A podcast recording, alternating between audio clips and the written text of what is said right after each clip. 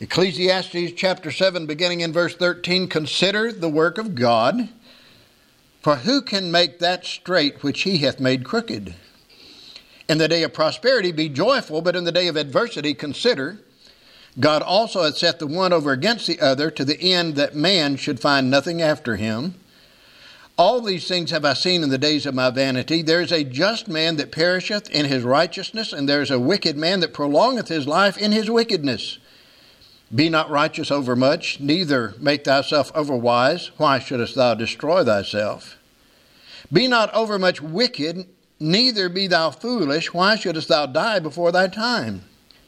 It is good that thou shouldest take hold of this. Yea, also from this withdraw not thine hand, for he that feareth God shall come forth of them all. Wisdom strengtheneth the wise more than ten mighty men which are in the city. For there is not a just man upon earth that doeth good and sinneth not. Also take no heed unto all words that are spoken, lest thou hear thy servant curse thee. For oftentimes also thine own heart knoweth that thou thyself likewise hast cursed others. All this have I proved by wisdom. I said, I will be wise, but it was far from me. That which is far off and exceeding deep, who can find it out? I applied mine heart to know and to search and to seek out wisdom and the reason of things and to know the wickedness of folly, even of foolishness and madness. And I find more bitter than death the woman whose heart is snares and nets, and her hands as bands. Whoso pleaseth God shall escape from her, but the sinner shall be taken by her. Behold, this have I found, saith the preacher, counting one by one, to find out the account which yet my soul seeketh, but I find not. One man among a thousand have I found, but a woman among all those have I not found. Lo, this only have I found that God hath made man upright, but they have sought out many inventions. That's the name of this text this morning Living Wisely in an Absurd World. Wouldn't you agree that the world is absurd today? I mean, it's just out of kilter the things that God calls sin, we don't call sin anymore. And, you know, it's just about what God calls up, we call down, and in what God calls in, we call out. And all of these things, we live in an upside down, absurd world. Now, I want to warn you, I'm probably going to deal with these verses from the seventh chapter of Ecclesiastes the way no one else has ever dealt with them. I don't know if you've heard any messages from these verses, but if you have, it's probably going to be different than anybody else has ever shared with you. But I believe they teach us how to live wisely in an absurd world. And so we're not going to go verse by verse. We're going to skip around, and you just stay with me as we look at these verses. Now, the first thing we need to do is to get some things. I mean, just grab hold of some things before we ever start looking at these verses. And here's the main thing we need to get, and that is in verse 12. And here's what it says in chapter 7, verse 12 Wisdom giveth life to them that have it. We're going to talk about wisdom. We're going to talk about two kinds of wisdom. We're going to talk about wisdom under the sun, and we're going to talk about wisdom over the sun. We're going to talk about godly wisdom and we're going to talk about human wisdom as we go through this message this morning. Now, chapter 7, verse 12 says that wisdom is a defense for us. That's godly wisdom. It says this wisdom gives life. And without godly wisdom, as a child of God, we try to go through this world, we're going to have some difficulties. Amen. We're going to have some problems if we just try to make it in the world without godly wisdom. Now, if you look down to verses 23 through 26, Solomon describes his search for wisdom, but it's not godly wisdom. It's under the sun wisdom. It's human wisdom, and he describes that search. And here's what he's saying basically He said, I've learned it the hard way. Okay? The other day, that made me think of a song I loved for years, and the title of the song is this I've learned the hard way every time. And that sort of describes my life. It may describe yours too, but Solomon's saying, I've learned it the hard way. Probably many of us here this morning are graduates of the School of Hard Knocks, okay? the school of life that we have been through. In verse 23, Solomon said this He said, I will be wise. And so that was his desire. Remember, God said He would give him the capacity for gaining wisdom, for gaining knowledge, for reading and studying and applying all of these things. So he just says, I am going to be wise. And so he lived much of his life in pursuit of human wisdom, in pursuit of wisdom under the sun. Verse 25, he says, I applied mine heart to know and to search and to seek out wisdom. Does it look like he's really giving some effort here? He's not just saying, okay, Lord, drop wisdom on me. He's saying, I want to learn. I want to know. I'm going to read. I'm going to study. I want to be a wise person. If you look back to chapter 1, verse 17, he said this I gave my heart to know madness and folly. He said in chapter 2, verse 3, I sought to lay hold on folly. And he said in chapter 2, verse 12, I turned myself to behold folly. And if you notice, he says that he wanted to know the wickedness of folly or of foolishness and of madness. So he's giving himself to just understand all of this from a human standpoint. And in fact, what he does, and this is his reference to women right here, I don't think he's a woman hater, okay? I think Solomon is not just referring to women in general, but if you'll look back to Proverbs chapter 9 for just a moment, he talks about a woman in Proverbs chapter 9, and in fact, many commentators refer to this woman as the woman folly. So he is comparing here in chapter 9 women, or a woman, and folly. And he says in verse 13, A foolish woman is clamorous, she is simple, and knoweth nothing. For she sitteth at the door of her house on a seat in the high places of the city to call passengers who go right on their ways. Whoso is simple, let him turn in hither. And as for him that wanteth understanding, she saith to him, Stolen waters are sweet, and bread eaten in secret is pleasant. But he knoweth not that the dead are there and that her guests are in the depths of hell. That's folly.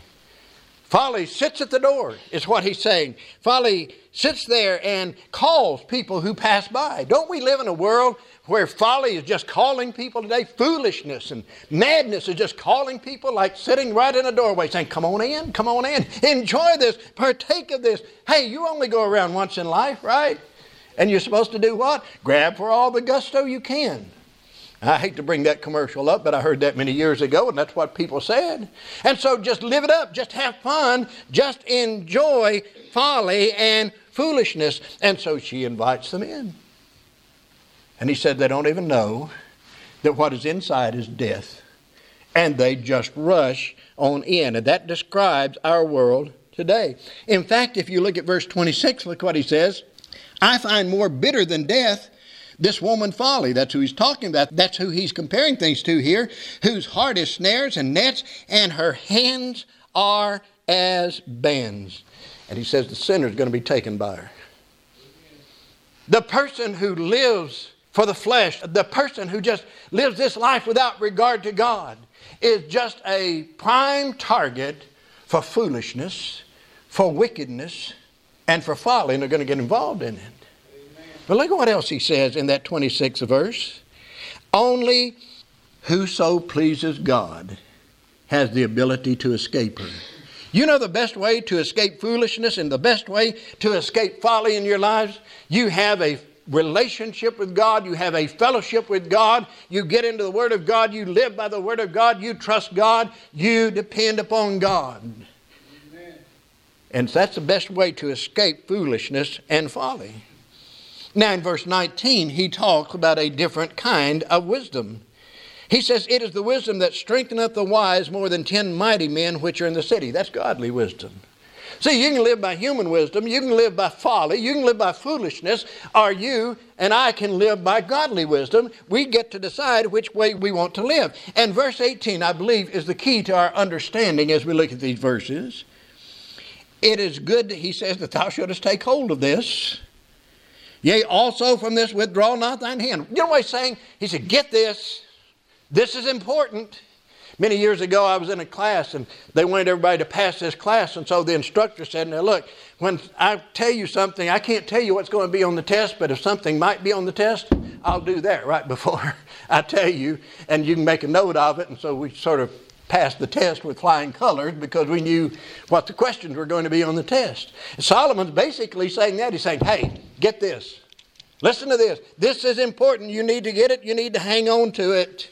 And he goes on to say this For he that feareth God shall come forth of them all. Psalm 111, verse 10 The fear of the Lord is the beginning of wisdom. How can I have godly wisdom? How can I live in godly wisdom? He said, You learn to fear God. You know God. You have a relationship with God. Somebody put it this way, and I like this, according to verse 18. A person who fears God deals responsibly with all of reality, not just a piece of it. You know, there are folks just want a little piece of reality. No, a child of God who fears God, who serves God, who loves God, who operates in wisdom, deals with every bit of reality. And so Solomon tries to understand first the workings of God. And what we see in this seventh chapter, toward the end of the seventh chapter, he's beginning to turn back. You know, we've talked, and the title of this series is Life Under the Sun. And Solomon's been trying to live life under the sun. We see him starting to turn back to God at the end of the seventh chapter. But he's tried to understand the workings of God by human wisdom. And here's what he had to say It was far from me. I couldn't do it. That which is far off and exceeding deep, who can find it? I guarantee you, you try to understand God and the workings of God by human wisdom, you will fail. Amen. Human wisdom cannot comprehend, first of all, an eternal God, because none of us is eternal. We are everlasting. We have souls that are going to last into eternity, but we are not eternal. There was a time when you were, but there will never be a time when you are not. Okay? But God always has been and God always will be. And somebody says, I can't understand that. Well, you're in good company because I can't either. Amen. But I believe it. You know why I believe it? Because the Word of God says so. Right. So here's his conclusion to all of this. Now, we're just introducing this right now. But here's his conclusion to all of this in verses 27 and 28. He said, One man among a thousand may have godly wisdom but a woman among all these have I not found. Now I say again, he's not a woman hater. And he's not saying women can't have wisdom. You know what he's saying basically? There's not really anybody that I have found that's operating in godly wisdom. Completely in godly wisdom. That's what he's saying. He's saying it's rare. And I think it's rare today, even among God's people, to find folks who day in and day out, and I hate this phrase 24 7, 365, okay, that operate totally in godly wisdom. And Solomon says, can't find them. But in all of that, here's what he gives us. It's what I call, first of all, the accounting of wisdom. And he says in verse 13, consider the work of God. Just start right there. Consider the work of God. You know that word consider means to just have a deep reflection, deep thought about it. Not just say, okay, God created the world, you know, and uh, in the beginning God created the heaven and the earth and go on from there. Just sit and think about that for a while. Just consider the eternal nature of God. Just consider the love of God. Just consider the power of God. Tonight we're going to talk about the holiness of God. Just try to consider the holiness. Consider deep reflective thought. Consider the work of God. See, true wisdom in considering the work of God will cause us to keep our eyes toward God. All right? I'm going to tell you, I don't believe in luck and I don't believe in coincidence. I believe I serve a God, I worship God, now you do too, that can move things in our lives, move things for our lives, that can design our lives, that can lead us through our lives in a way that brings him honor and glory in a way that's best for us. Romans 8 28, right? All things work together to good for them who love God, to them who are called according to his purpose. And so I really don't believe in luck and I don't believe in coincidence. And when we consider the work of God, here's what we have to remember God is sovereign. Nobody tells God what to do. God is God. He is above everybody and He is above everything. And He says this He said, We cannot alter, nor should we try to alter God's working. If God made it crooked, can you make it straight? And the answer comes back absolutely not.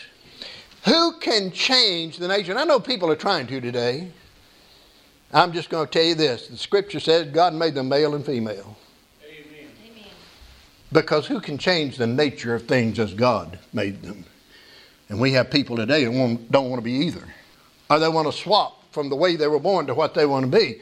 You can't change the nature of things that God has made. And listen, if God hedges your way in with thorns, in other words, if God closes the door, are you going to try to go through it?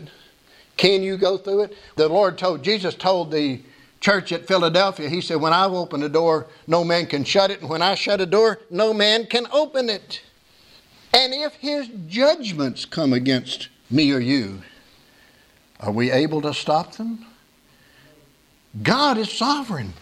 God can operate as God wants to operate. So he says, consider the work or the working of God.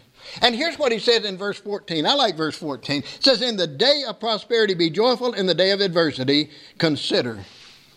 What's he saying? You're going to have days of adversity and you're going to have days of joy. Okay? I mean, there's going to be some days you get up and say, Good morning, Lord. And then some days you're going to get up and say, Good Lord, it's morning. You know, I mean, it's just, it's going to be that way. You're going to have joy. You're going to have adversity. Here's what he says on those days of prosperity, just say, Thank you, Lord. Live it, love it, do the best you can with it. On the days of adversity, he says, Consider. Think about it. Why is this happening? What is God trying to show me? What is God trying to teach me as I'm going through this adversity? Remember Job? Job lost everything. He lost his family, he lost his kids, he lost his wealth, he lost his servants. Even his wife said, Curse God and die. But you know what Job did? Job sat down and considered. And after considering, Job said, You know what? I'm right with God. I'm right with God. And if we really believe in the sovereignty of God, I don't believe there's anything that can happen to us outside of God's permission. God will permit it or He will not permit it. God allows prosperity and adversity as an offset to each other. Have you thought about that? What if we just had prosperity, prosperity, prosperity, prosperity, prosperity, and never had adversity? You know what we'd have? We'd be having ice cream and cake all the time. And you can't eat ice cream and cake all of the time. You've got to have some nutritious food every once in a while. And sometimes adversity builds us up. And so we, we just can't have, and remember what I said last week? Sunshine all the time makes what? It makes a desert. And so sometimes we need the rain, sometimes we may need the adversity in our lives. But why did God allow adversity and prosperity as an offset to each other? Look at what he says that man should find nothing after him. You know what that's talking about? That we can't be certain about future events. You know what that teaches? Dependence upon God. Oh, I wish I had enough money in the bank and enough health. Well, I never had to worry about anything again. Well, you wouldn't depend on God very much, would you? But when we don't know what tomorrow is going to bring, then today we're going to be depending on God. We're going to, especially as God's people, be trusting Him. What does James chapter, we're just going to read parts of these verses, but James chapter 4, verses 14 and 15, James says, Whereas you know not what shall be on the morrow. What is your life?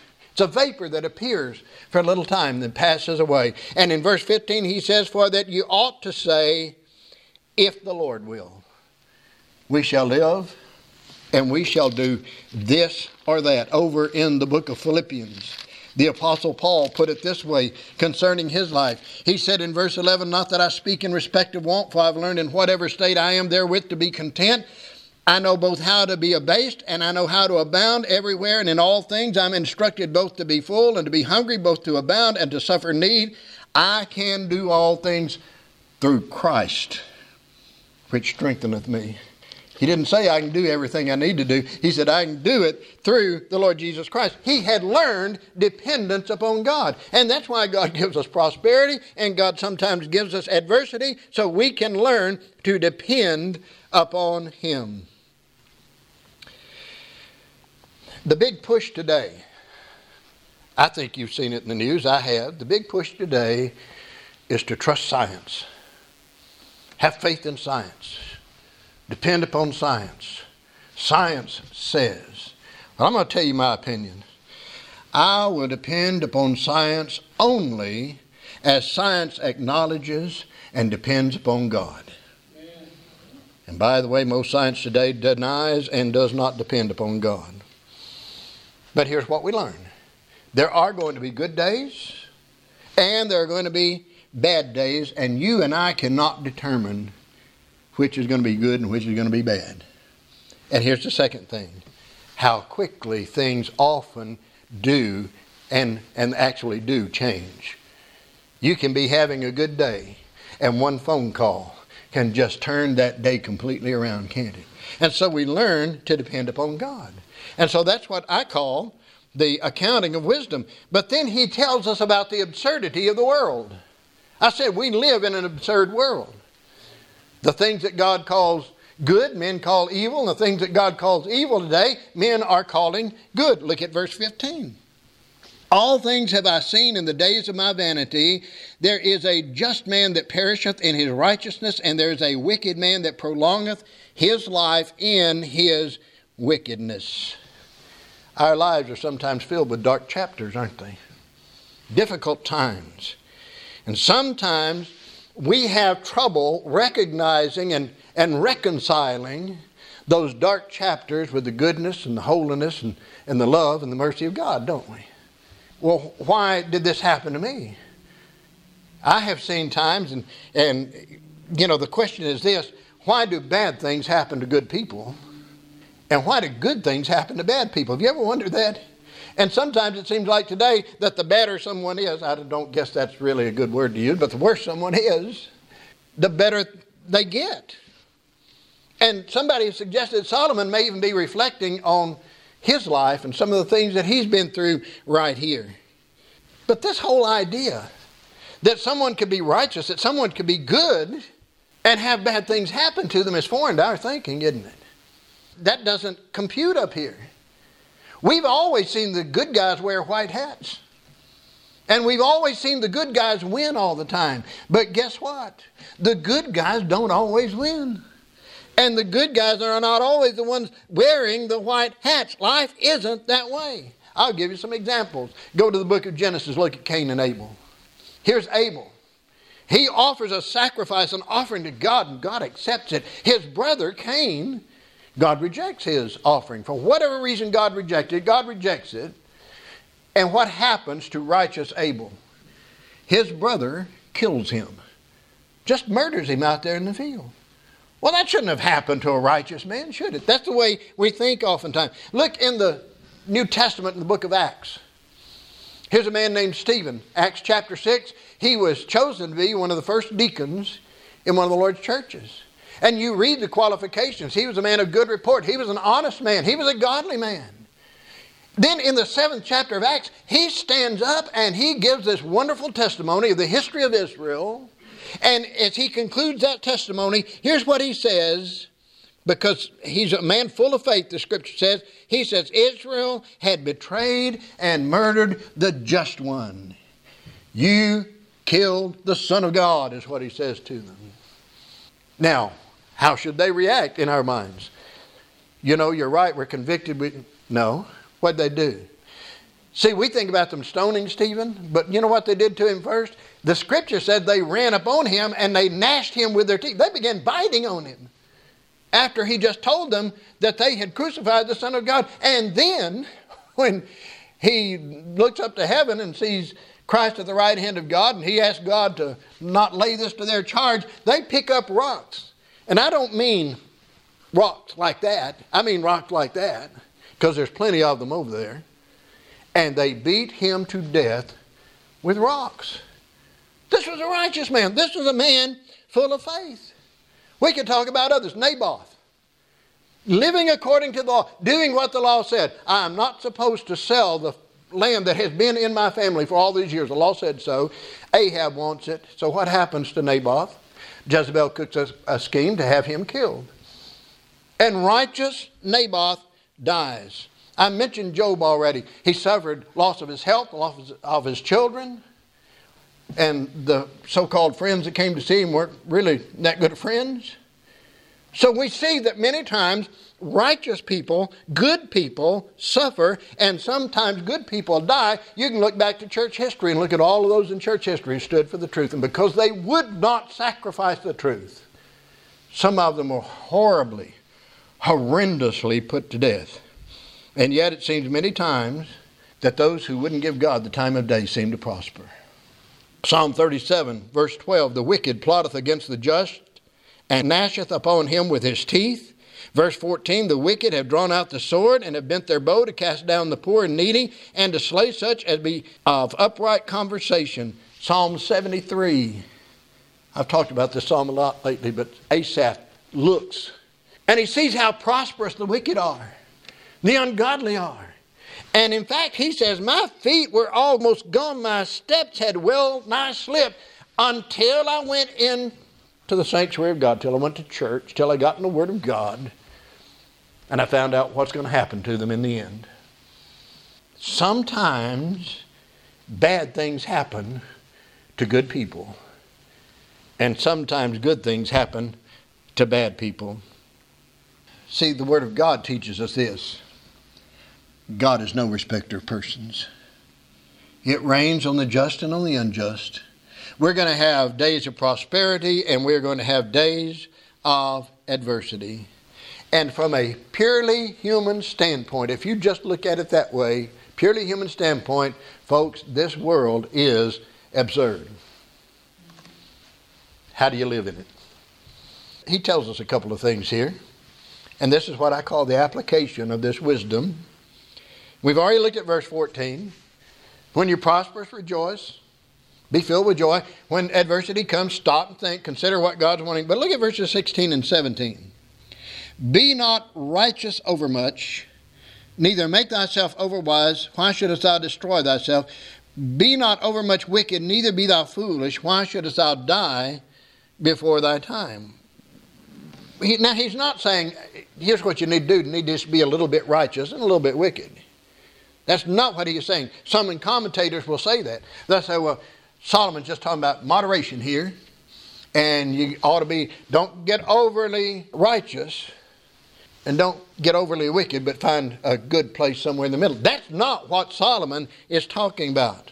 Let me give you two ideas of righteous overmuch or overmuch righteous. Number one is this First of all, we need to understand we have no righteousness of our own. As a child of God, the only righteousness we have is the imputed righteousness of Jesus Christ. 2 Corinthians 5:17, He hath made him, Jesus, to be sin for us, he who knew no sin, that we might be made the righteousness of God in him. But here's the righteousness when he talks about overmuch righteousness. One of the things Solomon's talking about, he's talking about the so-called righteousness of the Pharisees. Remember the Pharisees? And they were so self righteous that they would look down their pious noses and they'd see a sinner, a sinner, or somebody who'd been put out of the temple for doing something that the law said they shouldn't do. And they would look down their pious noses at people and they would consider themselves so much better than those people. And sad to say that in the Lord's churches today we have some Pharisees. I don't think in this church, I hope not in this church, but in the Lord's churches today there are Pharisees. Now, not of the sect of Judaism, but people who are so righteous in their own righteousness that they're going to look down their noses at other people.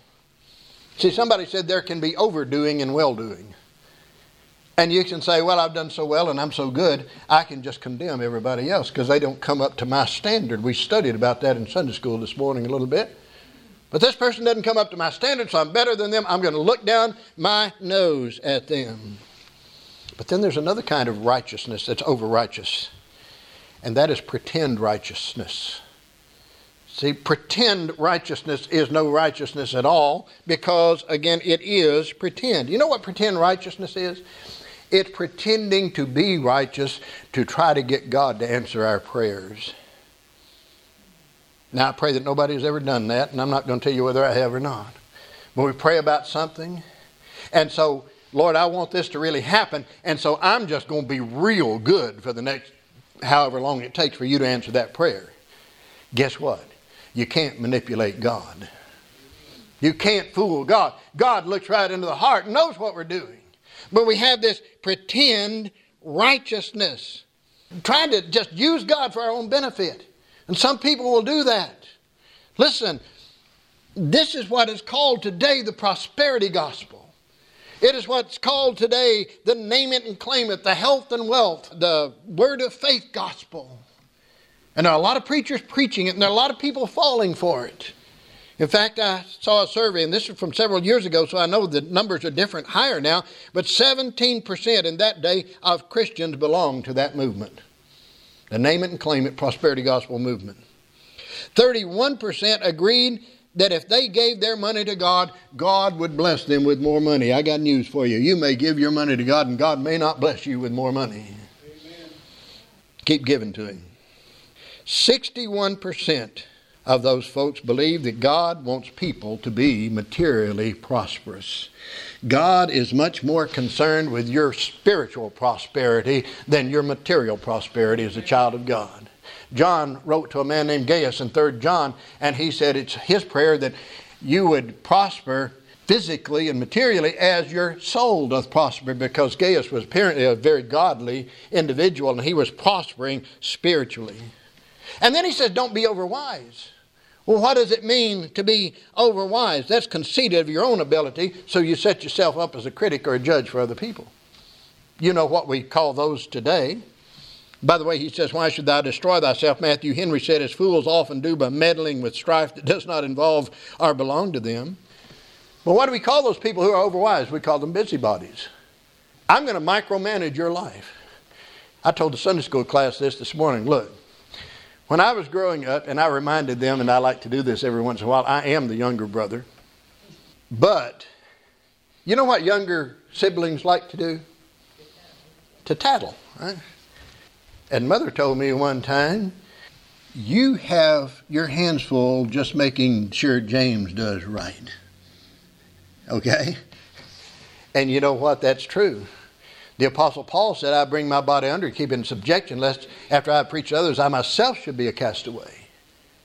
I got to watch, I don't have time to micromanage your life. All right? I've got to keep an eye on me and make sure I do right so that I can stand up and preach the Word of God. But there are people who want to micromanage other people's lives. And he said, Don't be that way. And then he talked about overmuch wicked. That's running to the excess of sin and the excess of riot. You're so foolish as to lay yourself open to the law. That's what he's saying. He said, Why shouldest thou die before thy time? You know, there are all kinds of foolishness that people can get involved with that will cause them to die before their time. And I don't have time to name all of the ways you can do that, but you can do that. But here's what a child of God can do. 1 John chapter 5, verse 16 says, There is a sin unto death. That a child of God can get so out of fellowship with his heavenly Father, be such a disgrace to the cause of Christ, be such a detriment to the gospel, that God would say, You're better off with me, come on home. And God will take him out. I believe that with all my God's word says that. Now, here's the other thing he says about living in this absurd world and living wisely in this absurd world. And it's in verses 21 and 22. And here's what those verses basically say If you know you're right with God, don't worry about what other people say about you. Amen. Listen, people are going to talk. And people are going to talk about you and they're going to talk about me. You know, the old joke is that for Sunday lunch, most people have roast preacher. You know, uh, sometimes I just like to be a little fly in the car on the wall at the house, listening to what people say. Don't worry. If you're right with God, don't worry about what people say about you. Don't eavesdrop and try to listen in, because I will guarantee you, you're going to get your feelings hurt. We will get our feelings hurt over what we hear. he said, Your servant might even be cursing you. Cursing talks about talking bad about you. He said, Just don't worry about it. Be careful about wanting to know what people say because if they speak well to you, you know what that, or if they speak well about you, you know what that's going to do? It's going to lift you up with pride. All right? If they speak evil of you, that's going to incite your passion, your anger. So don't worry. You know, my attitude is if you're talking about me, you're leaving somebody else alone. You know? And I really don't care. Now, I want to be respected and I want to be loved and I want to be the kind of pastor that people can speak well of. But if they don't, and I know I'm right with God, it's not hurting me. It may be hurting the person that's doing the talking. To be always wanting to know what other people say about us, sets us up for a false standard that can lead us astray. I think, confession time, I think there have been times in my ministry as a preacher and as a pastor that when I got up to preach, I, I really wanted to, well, here's what I call it for preachers it's called job security. If I preach this and it upsets the wrong person, they'll be wanting to get a new preacher one day, and I won't be him. Okay? And I think I've been guilty of that sometimes, and I've tried not to be guilty. You know, I've prayed, God, make me an Elijah. I won't be an Elijah, right? And here's why we shouldn't worry too much about what other people say about us. And I shared this on the Facebook page just the other day. You know, this is verse 22. You know that you've talked about other people. And most of us do, don't we? So and so said this about me. I'm so angry. Hey, get over it. You've talked about other people. You may have even talked about that person that you heard talked about you. Get over it. Learn to live with it. People are going to talk. And people are going to talk about us, and we have talked about others. James chapter 3, verse 2 says, For in many things we offend all. If any man offend not in word, the same is a perfect man, and able also to bridle the whole body. Now look back to verse 20. For there is not a just man upon the earth that doeth good and sinneth not. James said, Oh, if you could just control your tongue, you would be spiritually mature. Wouldn't have to worry too much about sinning. But the Word of God says there's not anybody that is perfect upon this earth, and we know that. And so we have talked about others, others talk about us. And here's what I've found those people who talk about others the most are the first ones to get upset when they hear their name mentioned. Well, he's talking about me. She's talking about me. Yes, how many times have you talked about them? And this is what I shared on Facebook. And I put it in here just the way I shared it, and you can go back and look at it. When we feel we have been wronged, evil spoken of, we need first to examine our own selves whether we have done as bad or worse to others. We tend to forget that. And if we'll be angry at ourselves for talking about other people, we will be less angry at other people when they talk about us. Amen. So he just says, look, somebody's talking about you. Just remember you've done the same thing and get over it. And again in verse 19, he says, This godly wisdom strengtheneth the wise more than ten mighty men which are in the city. It will give us the strength to prevail. Now, we're going to wrap up with verse 29. Wonderful verse. Lo, this only have I found that God hath made men upright, but they have sought out many inventions. God did not create this world in chaos, and God did not create man a sinner. God created a perfect world, and God created a perfect man when He created Adam. God created man in His, God's image. Okay? And again, that's sinless. But He says, What has mankind done? Mankind has sought out many, many inventions.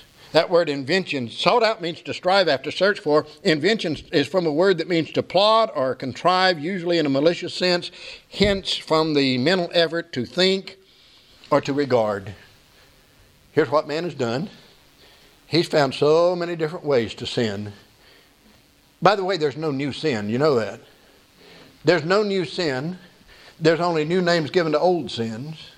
And when we start thinking about mankind searching out inventions in ways to go against God and to disobey God, Genesis chapter 6, verse 5 comes to mind. And you know what Genesis 6 5 says? And God saw that the wickedness of man was great in the earth, and that every imagination of the thoughts of his heart was only evil continually. That sounds like today, doesn't it? Every thought was evil, was against God, was opposed to God. So Solomon says God created man this way, and man became this way by his own effort. And as we come to the end, as I said, of the seventh chapter, it seemed like Solomon's beginning to turn. He's turning back to wisdom above the sun. He's turning away from wisdom under the sun. Because again, verse 20, there's not a just man on the earth that doeth good and sinneth not. And he laments life under the sun and sees the vanity of the world and the vanity of worldliness, the absurdity.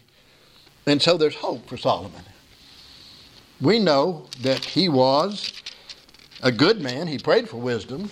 He got away from God, but I believe he came back to God and there was hope for him. And here's the reason I believe he came back to God and that there was hope for Solomon. You look at chapter 12. I said we're going to hear these verses several times in this series, but chapter 12, verse 13, he ends Ecclesiastes this way Let us hear the conclusion of the whole matter. Fear God and keep his commandments, for this is the whole duty of man, for God shall bring every work into judgment with every secret thing, whether it be good or whether it be evil.